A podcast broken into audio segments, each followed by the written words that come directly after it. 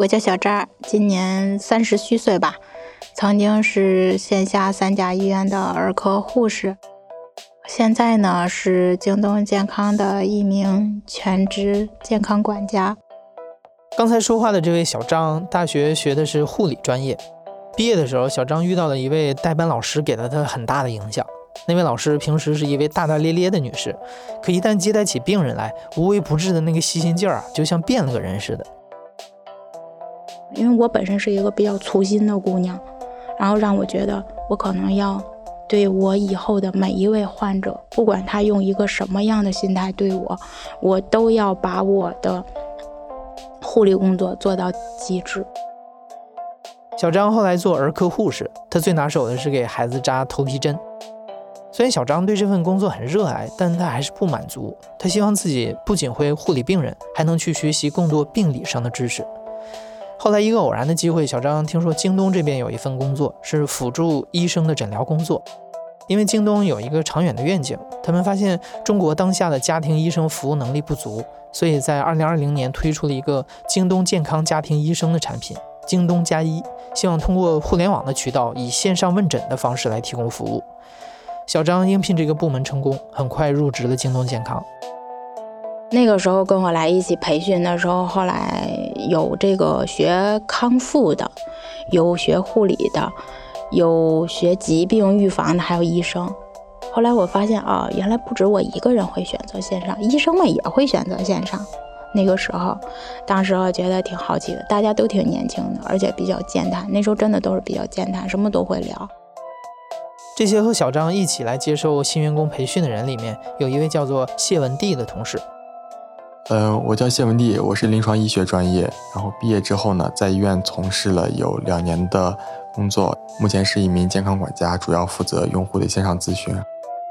谢文帝在线下的传统医院工作的那两年，他有一个最大的不满足，就是他虽然接待过的患者很多，但是每一个患者的接待时间都很短，和患者的交流非常有限。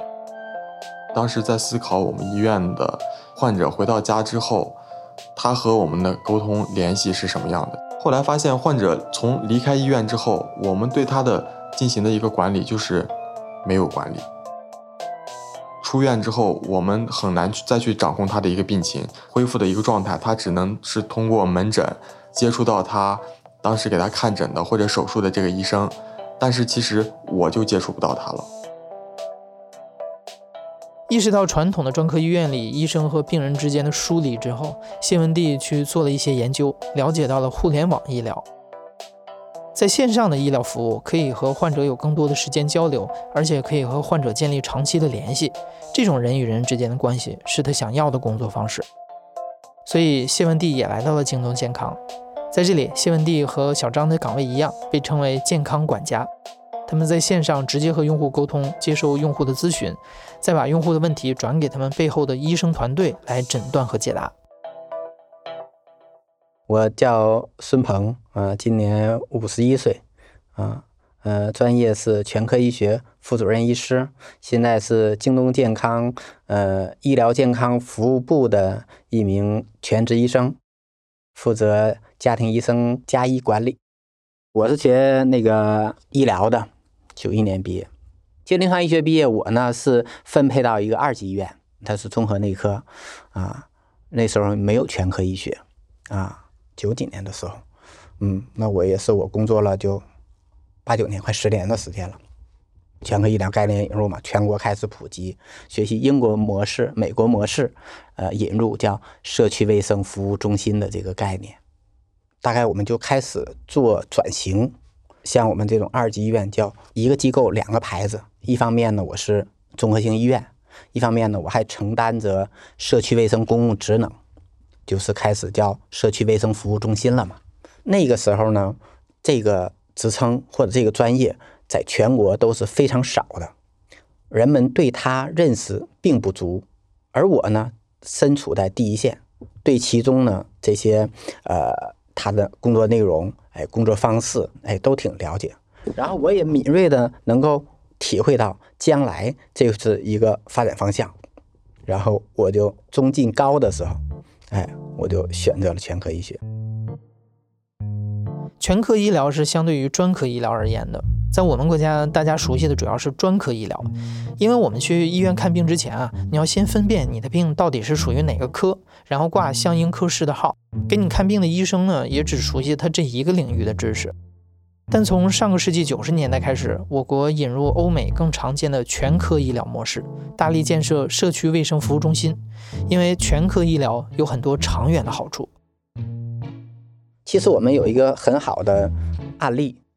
一个高血压人，三级医院的话，那你去看了，那我给你做全面的检查，可能说你合并有糖尿病、高尿酸血症啊，那么我给你吃降压药，我可能给你再吃降糖药，或者我再给你吃降尿酸的药，或者说我这一种药怎么样调配就结束了，然后你就可能说是我定期叫你去复查，那你也并不一定。到时候就去复查，对吧？那么实际上，全科医学或者说你的家庭医生是怎么考虑的呢？你除了这些疾病之外，你是否还有其他的因素？比如说，你这个人生活习惯，哎，对，两个人两口子，哎，都是我们那时候叫下岗工人，你失业了，然后呢，再带一个上学的孩子。你的压力会非常的大，对吗？啊，这样的话呢，对他血压是很有一个很大的影响。那么同样的，这个男父亲还是个司机，经常得去开夜车，啊，天天拉大货，一开几千公里，那他本身这种紧张也会造成血压的增高，对吗？然后呢，他在酗酒。一天得喝一斤半斤的，那这些因素你不去除的话，你就光调整降压药会有效吗？肯定效果是不好的，对吧？所谓的，所以说这种我们说全科医学，那你就是除了关注他的用药之外，除了监测血压之外，那么你还要关注他这些的生活习惯和社会的问题，以及他心理的问题。京东健康组建的这个家庭医生团队，就是为了用互联网的方式来推行全科医疗，用家庭医生来连接人。小张、谢文帝和孙鹏医生就因为这样的机缘聚在了这个团队里，开始提供服务。因为当时是在泌尿外科，所以接诊的患者都是一些男科的患者，比如说这个咨询量最多的就是这个阳痿早泄啊这些问题。嗯，特别有感触，就是阳痿早泄的患者，他们内心比较焦虑，并且感觉碍于这个男性的面子，所以说他跟你交流的时候，嗯，你说话要特别的委婉，不能觉得你伤到了他。男科的咨询量当时在互联网医疗里面算是比较靠前的，这类患者其实更多的是一个心理上的一个问题，好多患者是自身。觉得自己不行，其实完全没有达到那个阳痿早泄的一个标准，他们只是想更想更好吧。男科最难搞的患者就是三十岁以下的男人，因为他们对自己这方面从医学层面上，他们没有一个清晰的认知。我印象特别深刻的是有一个小伙儿，他十八岁，然后他说他前列腺炎。我问他你为什么觉得前列腺炎呢？是有什么症状吗？有有没有尿频、尿急、尿不尽啊这些的？呃，他会说，嗯，没有这些，只是这个精液是黄色的。然后他会把他的这个精液的图片，然后发给我们，然后让我们看一下。然后他告诉我说，这个精液我以后能怀孕吗？他会问我们这样一些问题，所以说可见他对这个常识是没有的。他会觉得我们眼睛去看的话，就能判断他以后能不能怀孕。当时觉得可气又可笑，感觉他这个年龄段其实给他一些正确的引导，让他养成一个良好的生活习惯，然后戒除一些不好的习惯，其实是自己都可以恢复的。印象比较深刻的，应该还有一个我这边的一个八十三岁的阿姨了吧。第一次接触她的时候，是我观察她两周了，她从来不上来问问我一个问题都不问。然后我就觉得我在琢磨，我说她为什么买了这么贵的一个服务包，她不上来搭理我，也不上来勾搭我呢？我们当时最贵的服务包就是全家安心版服务包，那个服务包可能是一九九九，就两千块钱。我说是不是他买完了之后他不会使，所以当时也没有想他就给他打电话，打一遍不接，因为我们是用网络电话打，不是用自个儿手机打的。然后打一次不接，打两次也没有接，打第三次还没有接。然后来我觉得行，今天放弃吧。然后就是转天我又给他打了一次，他拒拒接，那个时候就很明显他是挂断的。后来我就觉得哇，这阿姨防范意识还挺强的哈。隔了两天我又给他打电话，了解了，人家就是喂你谁呀？啊，我发现是个阿姨，然后我就跟他说，我说阿姨呀，我是这个您的这个全家安心版的这个管家，我说我是谁谁谁，是您的主责管家，主要负责您的健康。跟我说谁？他他听力不太好，当时，然后我就又跟他重复了一下，你是干啥的呀？他会这么问我，然后我就会再给他说一遍，我是什么什么，我是来干啥的。然后就跟我聊天，哦，我什么时候买的呀？那时候我就告诉他，您是这个十月份买的，然后但是您没有用过，哦，我记不太清楚了。那前两天打电话是你吗？啊，我跟他说，我说对，我说前两天打电话也是我，我说第一天您没接，我说第二天您给我挂了，然后他就跟我说，啊，是因为我是那个。就是那种比较短的号码，我怕是诈骗电话，我没接。但是后来我一想，你老给我打电话，可能是不是有什么事儿，我就接了。后来我就跟他说：“我说以后啊，只要是这个号码出现，就都是我给你打的。我说你可以备注一下我，我说我会给你打的。”第一遍说啊好，然后之后就是说我现在要出去一下，回来再聊吧。这是我跟他第一次挂。打电话就是很简短，然后最起码我觉得有一个突破点，就是他能接受我了，他觉得我不是个骗子了。又隔了几天，我又给他打个电话，我说还是我，他又问我你是谁呀？然后我会再给他重复一下，因为他年纪比较大了，他可能真的记不起来我，我就告诉他我是谁。我说你今天时间方便吗？他说今天还可以，就是那个时候正好是一个下午的三点半。然后后来我就说，我说我那主要是想问一下，您目前有什么不舒服的吗？后来跟我说我没有什么不舒服的，刚体检完都挺好的。然后就没多久就又挂了。那个时候我觉得对这种阿姨她可能防范意识比较强，你先不要着急，你慢慢来。然后后来就老给他打电话，后来他就认识了，他说小张啊，是你吗？我说对，我说是我，我又来给你打电话了。我说我这周呢想要问一下，就是您有没有这些慢性病，像高血压、糖尿病这些情况？然后那个时候他就说我有这个高血压、糖尿病，说都已经二十多年了，说我控制的挺好的，小张。然后之后我说那吃的什么药啊？我就给他记录了。我说你能方便拍照片给我上传上来吗？上上传哪儿？就他不懂。然后那个时候我就把他的病给记下来了。然后他吃的什么药？目前控制的怎么样？他说体检了，说我有慢性萎缩性胃炎。然后我说，那正好根据他这个嘛，这个这个症状，当时我就想，我给你找一个医生。然后我就告诉他，我说，那个小扎这边还有医生呢。我说我让一个这个咱们这边消化内科医生给您做一电话随访，给您讲讲这些疾病是怎么回事儿。告我啊，那太好了。他说太好了。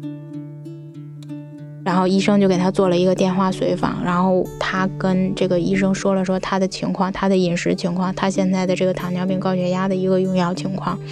当时是我们这边的医生给了他一些建议。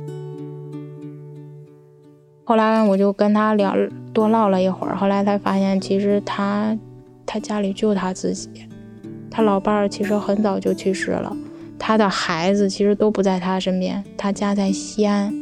后来我就说，我说要不然就是挂断之前跟他说，我说要不然这样吧，咱们两个有个约定，就是我呢以后给您随访电话呢，我都下午三点到这个六点之前这段时间行吗？他行，因为后来我才了解到，就是老太太她上午起床以后，他有他自己的，这叫有一些电视剧他要看，这个时候他手机不在跟前儿。中午他自己要做饭，下午这个一点到三点这段时间他在睡午觉，所以这些东西打电话你找不着他。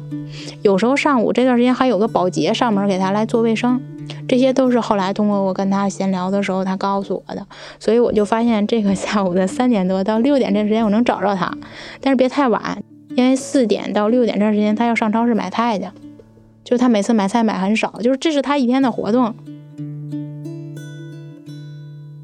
后来再给他打电话，他跟我说：“他说听说我有个管家，我有一个老伙计想让我咨询一个疾病。”我说：“什么疾病啊？”他说：“我这老伙计啊，就是就特别容易身体痒。他说可能是我们老年人的通病，说这个一着凉或者一洗完澡就特别痒，有时候痒就会抓破这种。”我说：“那我给您找一皮肤科医生给您回访一下。”搞我说行。然后我就说：“我说阿姨，您还学会给别人看病了？”他说：“不是，就是我觉得我有一个管家，我觉得你挺好的，我想要和别人一起分享。”有一次我跟他聊天，我说：“您平时无聊吗？”他说。为什么会无聊？你为什么会觉得我很无聊呢？我是有小伙伴儿的。他说他有小伙伴儿，他也会有一些跟他一样大的老人，他们会经常一起去扭秧歌、跳广场舞啊，有时候去遛弯儿这些。然后日常他家里也有人给他打扫。然后他还特别喜欢看那个《健康之路》，就这些跟健康有关的剧他都会看。就是他会说他会把他自己的一天生活都安排的满满当当的。我说我总担心您在家里头会特别无聊什么的。他说你一点都不了解我们。他说我们虽然年纪大了，可是我们思想没老啊。我也有我自己的一些这个时间安排呀、想法呀、计划，我也会列个表的。他说你不要把我当病人看待，真的就是后来我就觉得，嗯，他给我的印象，我觉得好像我太过于担心他了。包括后来我们的这个一个那另外的一个老太太给我的感觉是一样，他们两个人竟然说过了一个同样的话。这个老太太，那个老太太是六十六岁，她是八十三岁。其实他们想要的其实不是我的过度关心，而是我对他们的尊重。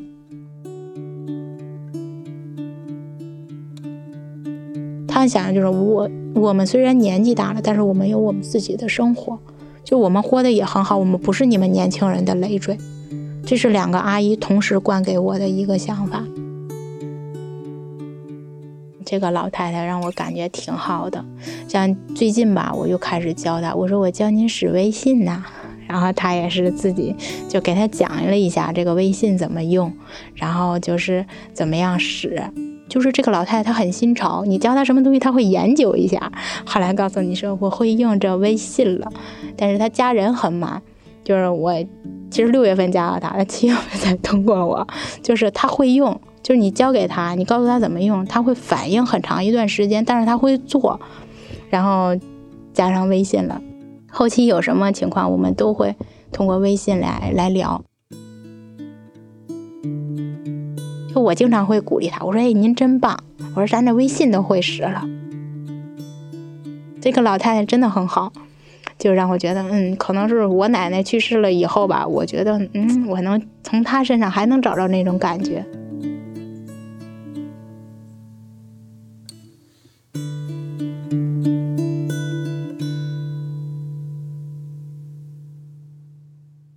其实咨询量最大的还是宝妈，就是，嗯，在带孩子的一些女性。呃，他们一般孩子的问题会比较多，然后他们也第一次当妈妈，也没有什么经验，然后就会不就不知道该吃什么，然后就会上线问我们这一类人群占的比例是最大的，可能占到有百分之六十，然后剩下的就是一些嗯比例比较中等的一些老年人，就是孩子们买给他们的，然后方便他们在线问诊，因为孩子们陪伴他们的时间比较短，所以说这一类人是。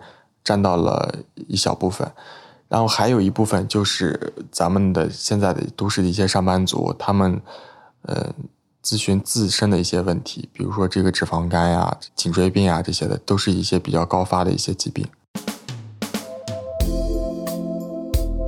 实际上，全科医生他是一个什么呢？我们叫健康的守门人，他就是一道门户。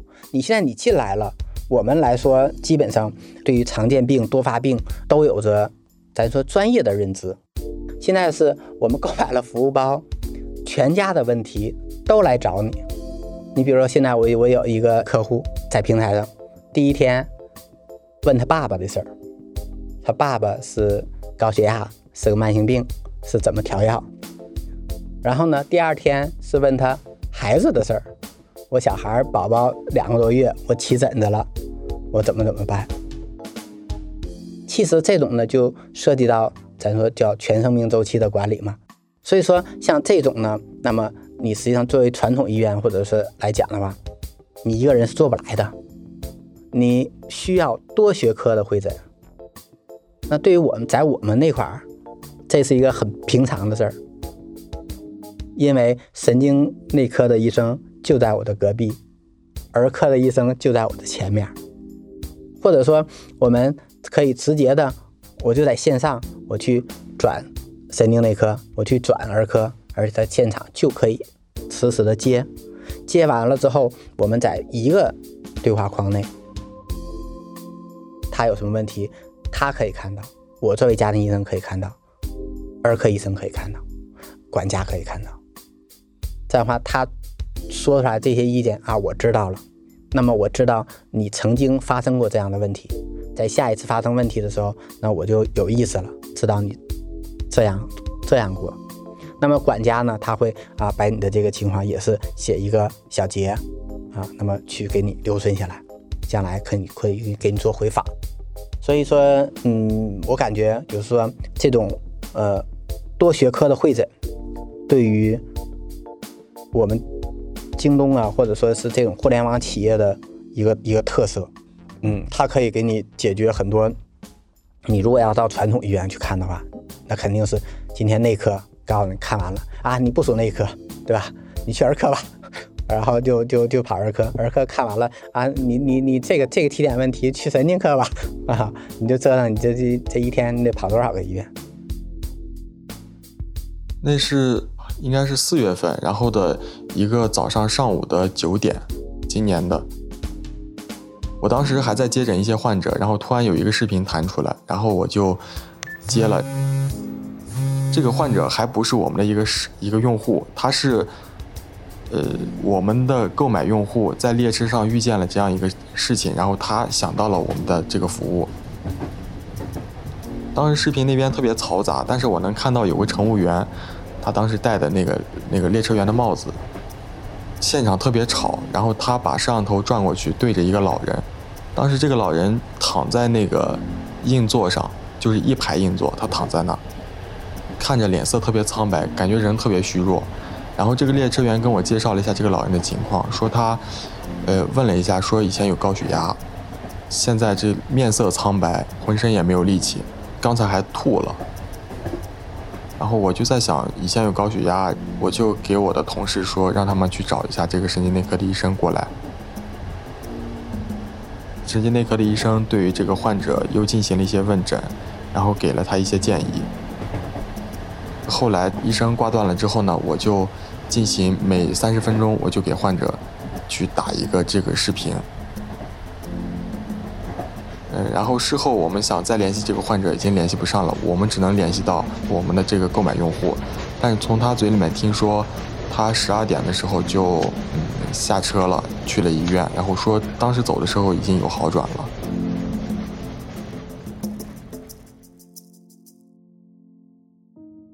谢文帝在京东的这一年多以来，做过很多类似的公益服务。比如疫情刚刚爆发的时候，谢文帝刚休了两天的假，就自愿回到北京开始工作。那段时间，他接待了很多来自武汉的问诊，包括这次河南暴雨灾害，京东健康也马上开通了九五零六幺九的二十四小时免费服务热线。当时是下班在家，然后呢，我看到了我的朋友圈整个都在转发这个，到集团发出公告，然后开通了这个九五零的热线。时间是非常短的，这个河南的朋友可以直接打给我们。我我觉得这个响应速度特别快，就像我们京东在其他方面做的一些支援一样，它的速度是很快的。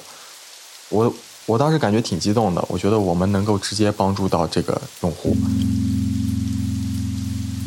当时是我在上夜班的时候接过几个电话，她是有一个女孩，然后在水里面泡了有三个小时。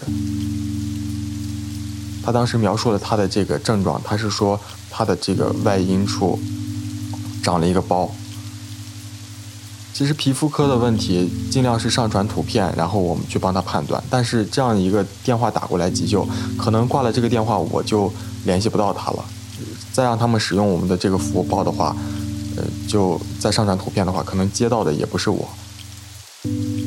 然后我就给他指导了一下，因为，嗯，然后根据他描述的这个这个包的这个形状，然后大小，然后有没有红肿，然后是硬的还是软的。这样的一些问诊，然后给他了一些指导。他当时也是去了这个一个药店，然后药店里面给了他这个红霉素的一个建议，红霉素软膏的一个建议。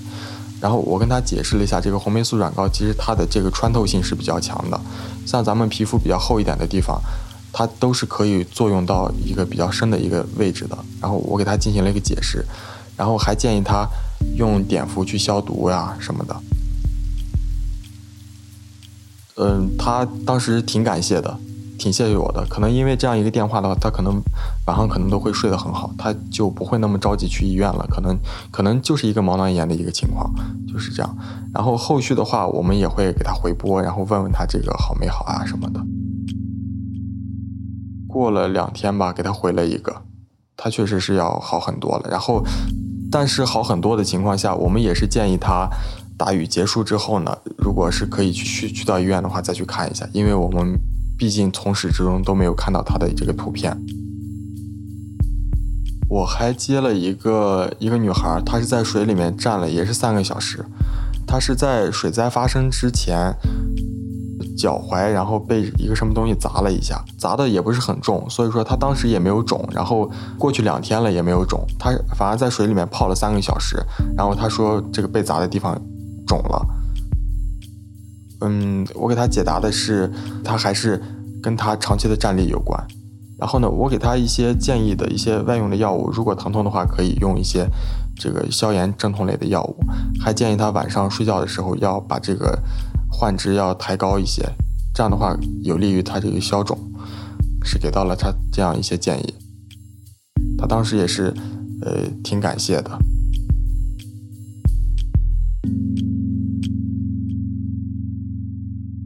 我到京东是一年，大概一年的时间。其实，在京东的话，我感觉他做互联网医疗还有着一个挺大的优势。现在京东大药房它应该是全国最大的零售药房了，总感不会有缺药的问题。而且它的药品的种类，我我敢说，真的比我线下那种任何一个医院都要全，甚至我感觉它比比任何的三甲医院都要全，开任何的。药物它都可以去，然后它还有很完善的物流。现在要说要急送的话，你基本上同城我半个小时就给你送到。那我发烧的话，我就我下下楼穿衣服，我买也就半个小时啊，而且他能给你送到，就是说确实很大程度的去解决了这个医疗需求、看病就医的情况。那您觉得像？嗯，京东这样的互联网医疗和这个现在嗯社区的这种呃全科服务这种社区服务中心的医疗，他们是一个什么样关系？您觉得会形成竞争还是一个互补？然后未来会变成一个什么样子？您自己的判断？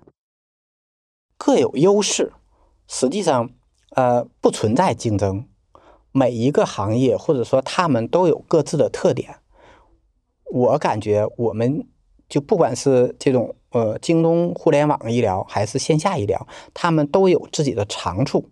线上医院它有线上医院的优势，你比如说我们刚才讲的多学科会诊啊，或者说呢，你可以呃这些智能的穿戴设备啊，以及我药房的齐全，我快捷的物流，或者说我有一个大商城啊，这些我都是有各自的优势。那你线下呢？那么我可以实时的去看到患者，我能实实在在的去给你解决医疗问题，啊，而且呢，我能承担国家的公共卫生服务，啊，这些呢都是它的优势。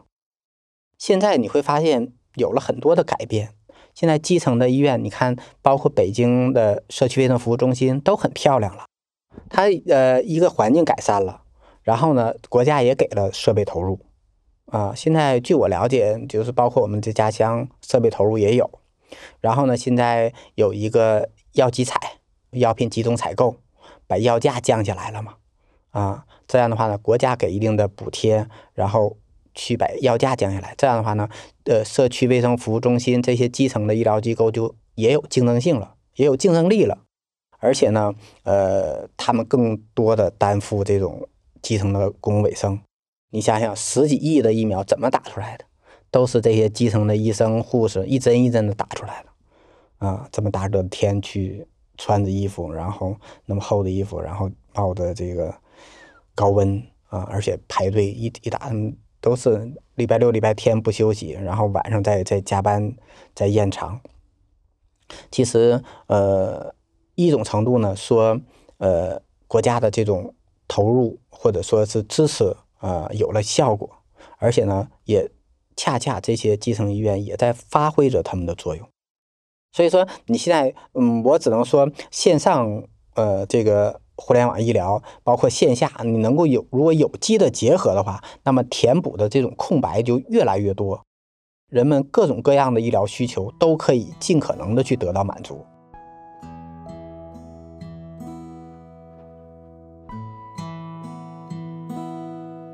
你现在正在收听的是亲历者自述的声音节目《故事 FM》，我是主播艾哲。本期节目由乌卡制作，声音设计彭涵。感谢你的收听，咱们下期再见。